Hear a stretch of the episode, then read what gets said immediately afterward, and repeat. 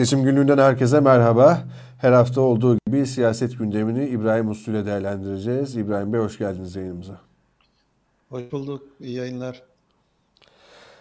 Şimdi İbrahim Bey seçim günlüğü programının 21. bölümüymüş bu haftaki e, programımız.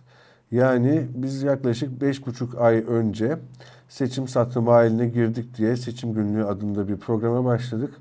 Ama bugün 5,5 ay sonra geldiğimiz noktada seçime dair iki önemli eksik var elimizde. Biri seçimin ne zaman yapılacağı, bir de muhalefetin adayının kim olacağı. Bu iki sorunun etrafında dönüp dolaşıyoruz. Öyle ki seçim tarihi tartışması da bu, bu hafta en önemli gündem maddelerinden biriydi. Çünkü e, farklı kaynaklardan bir sürü kulis bilgisi hem yabancı basına hem yerli basına sızdı. E, Cumhurbaşkanı Sözcüsü İbrahim Kalın konuştu. Ama en e, sıcağı bugün sabah e, İyi Parti Genel Başkanı Meral Akşener e, Fox TV'de İlker Karagöz'ün e, sorularını yanıtladı. Ve o dedi ki aldığımız bilgilere göre Erdoğan 14 Mayıs'ta yapacak dedi. Zaten zamanında 18 e, Haziran'da olması gerektiğini düşünüyoruz ama onların hazırlığı 14 Mayıs. Aldığımız bilgi bu yönde dedi. Yüksek Seçim Kurulu o zamana kadar hazırlar mı bilmiyoruz ama hazırlarsa e, neden olmasın dedi. Şimdi 14 Mayıs'ı dillendiren bir başka isim demin de söylediğim gibi İbrahim Kalın ve başka kaynaklarda hazırlığın, iktidar cephesindeki hazırlığın 14 Mayıs olduğunu işaret ediyor.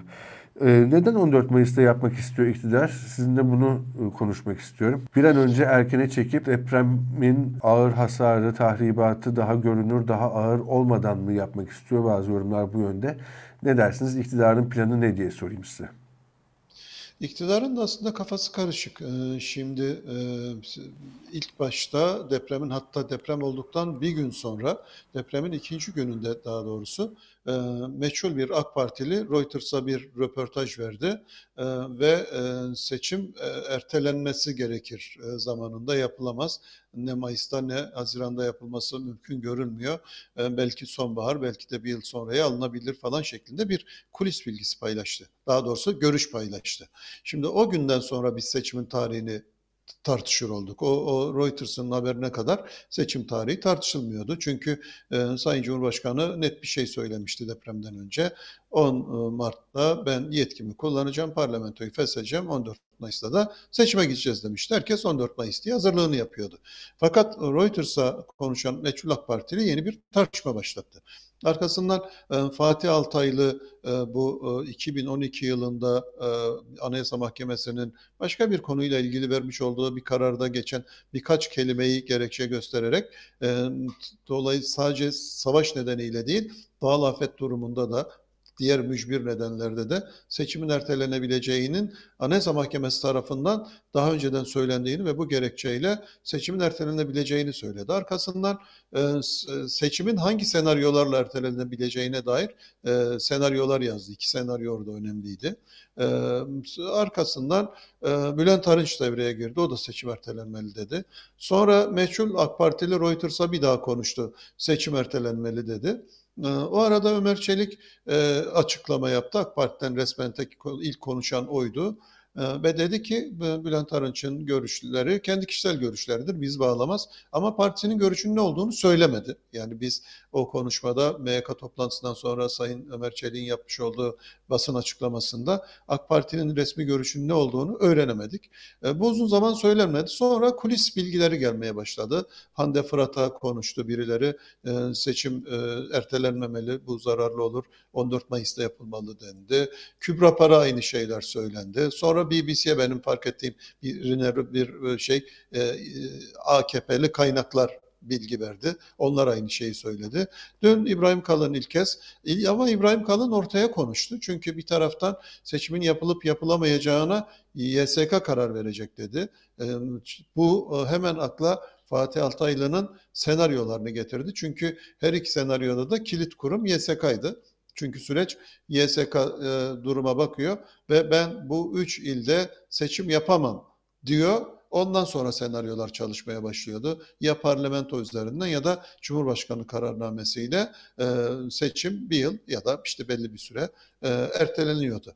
E, dolayısıyla dün İbrahim Kalın yine YSK'ya e, şey göndermede bulunarak aslında e, Fatih Altaylı'nın yazdığı senaryoların hala masada olduğu duygusunu da yarattı. En azından bende bu duygu oluştu.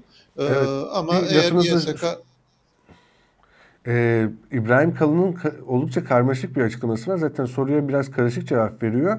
YSK'nın karar verme kısmında sonra şu cümleyle devam ettiriyor. 10 ilde seçim yapılıp yapılmayacağına YSK karar verecek. Sadece bunu ekleyeyim dedim. Lütfen devam edin. Tabii tabii.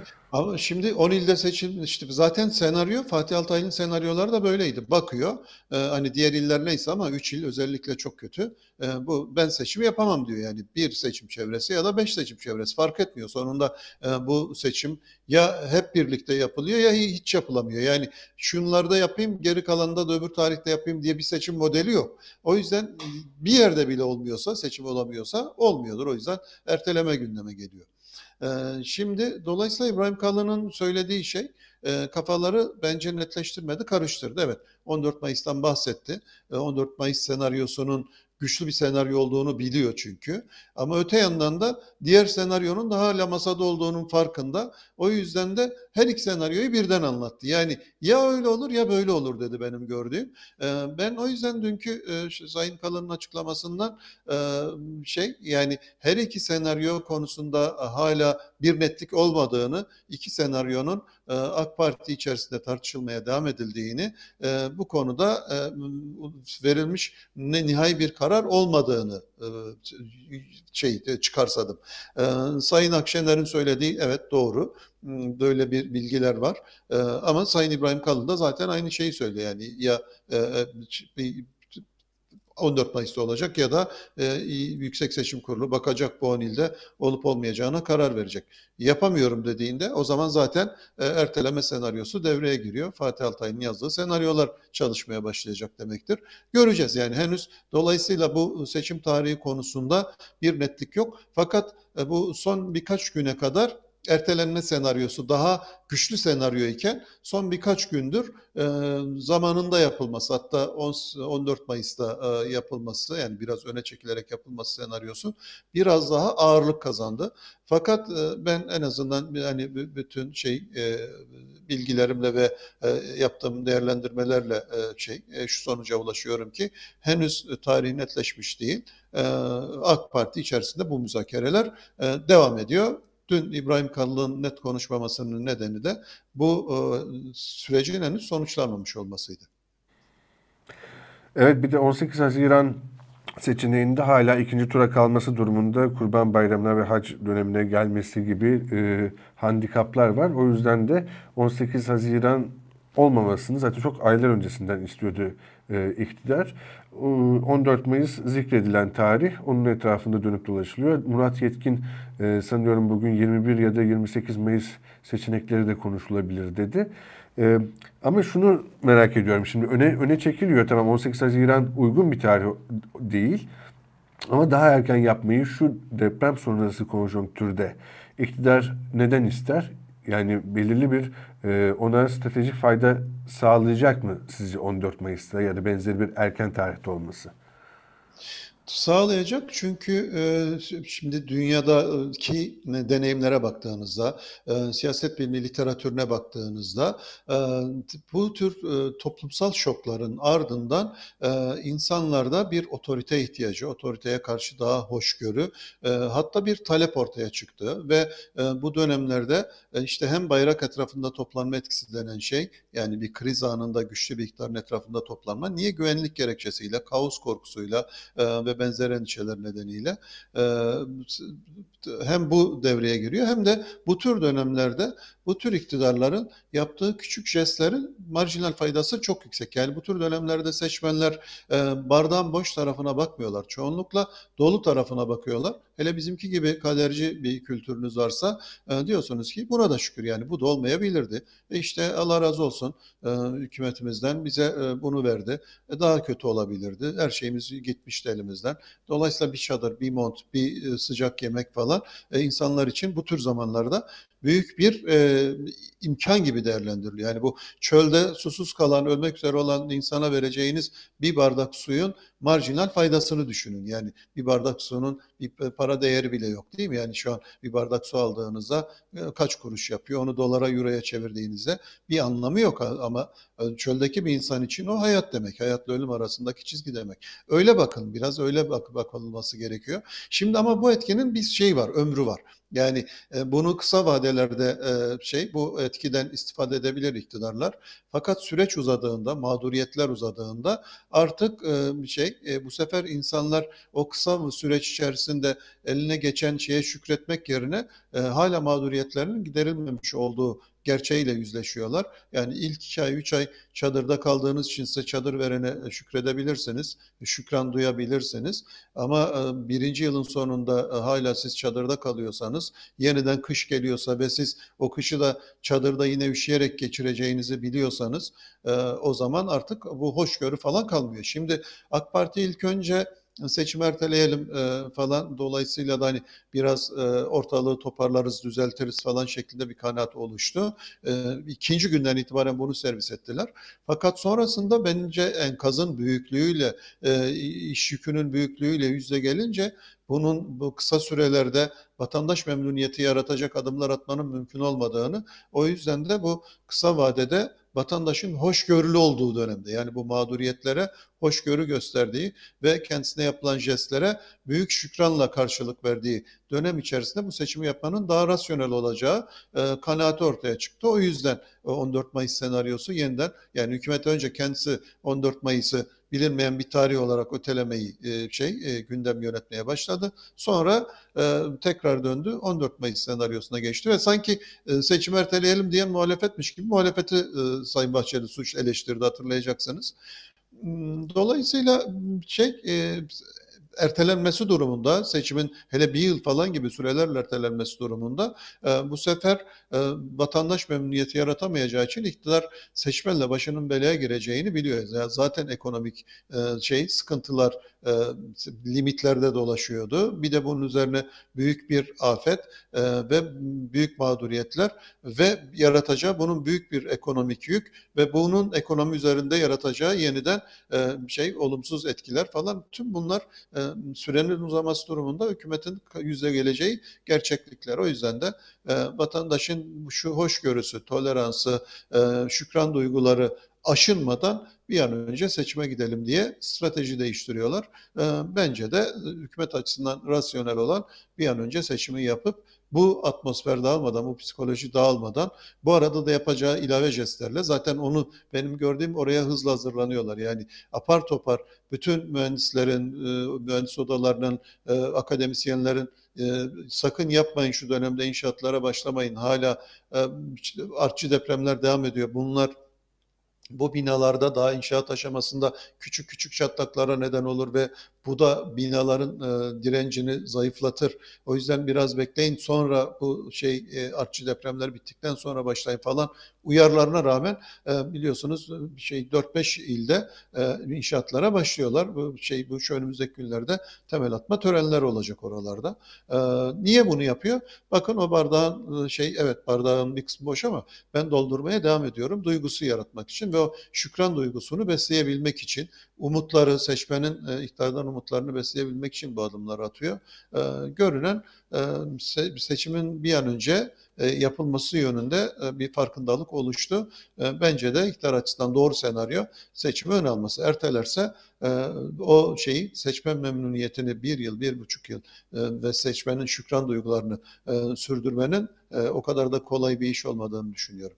Ee, sizin söylediklerinizin yanı sıra tabii gelecek yüklü miktarda toplanan e, bağışların, yardımların da hızlıca seçim bölgesinde depremzedelere icraat olarak dönmesi e, gündemde. Bunun akabinde tabii, tabii bir an önce de seçime gitmek iktidarın avantajına olacak gibi gözüküyor.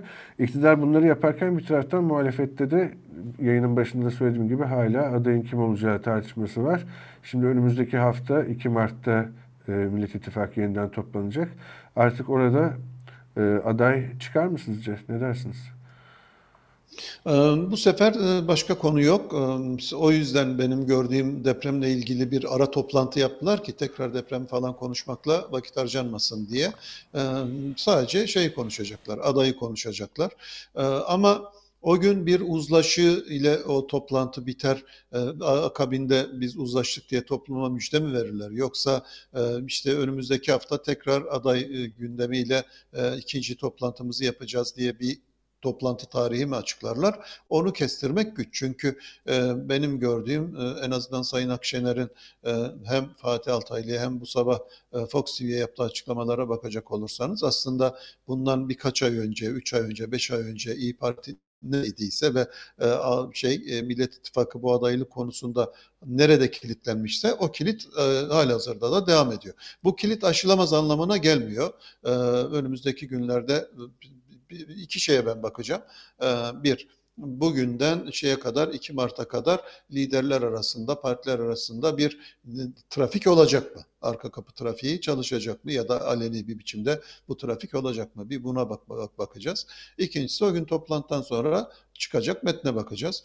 Ee, yani şey yani üç gün sonra, beş gün sonra, bir hafta sonra tekrar toplanacağız derlerse evet tamam yani müzakereler sürüyor. Masa uzlaşma yolunda. O yüzden ikinci bir toplantı ihtiyacı asıl oldu. İkinci bir toplantıya katılmaktan da liderler hani umutlular demektir. İkinci bir toplantı varsa orada çözebiliriz diye bir umut var demektir. Yani asla anlaşmamız mümkün değil derlerse zaten o gün çıkacak metinde biz yani ortak bir aday gösteremiyoruz. Şu formüle yolumuza devam edeceğiz falan derler aksi takdirde ama şeyi göreceğiz.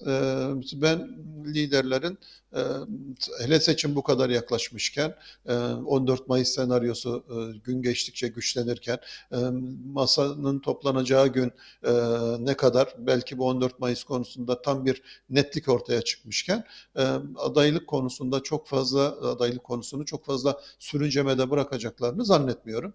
O yüzden de 2 Mart'ta muhtemelen şey belli olmuş olur, yol haritası belli olmuş olur adayla ilgili, adaylıkla ilgili.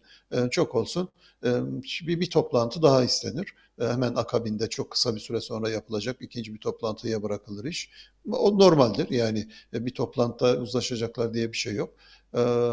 Belki liderler oradaki müzakerelerdeki argümanları götürüp partileriyle konuşmak istemirler, e, isteyebilirler. Bu da normal bir şeydir. Yani o yüzden hani e, o gün toplantıda e, bir hafta sonra yeniden toplanmaya karar verdik dediklerinde buradan felaket senaryolar üretmeye gerek yok. herkes kendi partisiyle bir daha müzakere eder. Sonra bir daha oturulur masaya işte kısa bir süre sonra ve o gün bence artık adaylık konusunda net bir şey karar topluma duyurulur. O ikinci toplantıda duyurulur. Olumlu ya da olumsuz ama net bir karar ikinci toplantıdan sonra duyurulur. Ee, birinci toplantı biraz daha şeyli. Ee, tarafların birbirini anlama, e, herkesin teklifini masaya sunması e, aşamasıyla geçer. Sonra partilerde kararlar alınır, son kararlar alınır.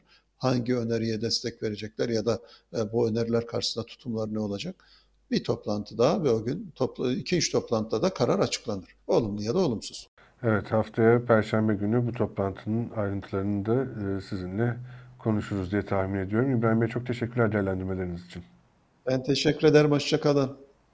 Görüşmek üzere. İbrahim Uslu'yla haftanın siyaset gündemini, seçim tarihi tartışmalarını ve muhalefetin adayının kim olacağını konuştuk. Bizi izlediğiniz için teşekkür ederiz. You.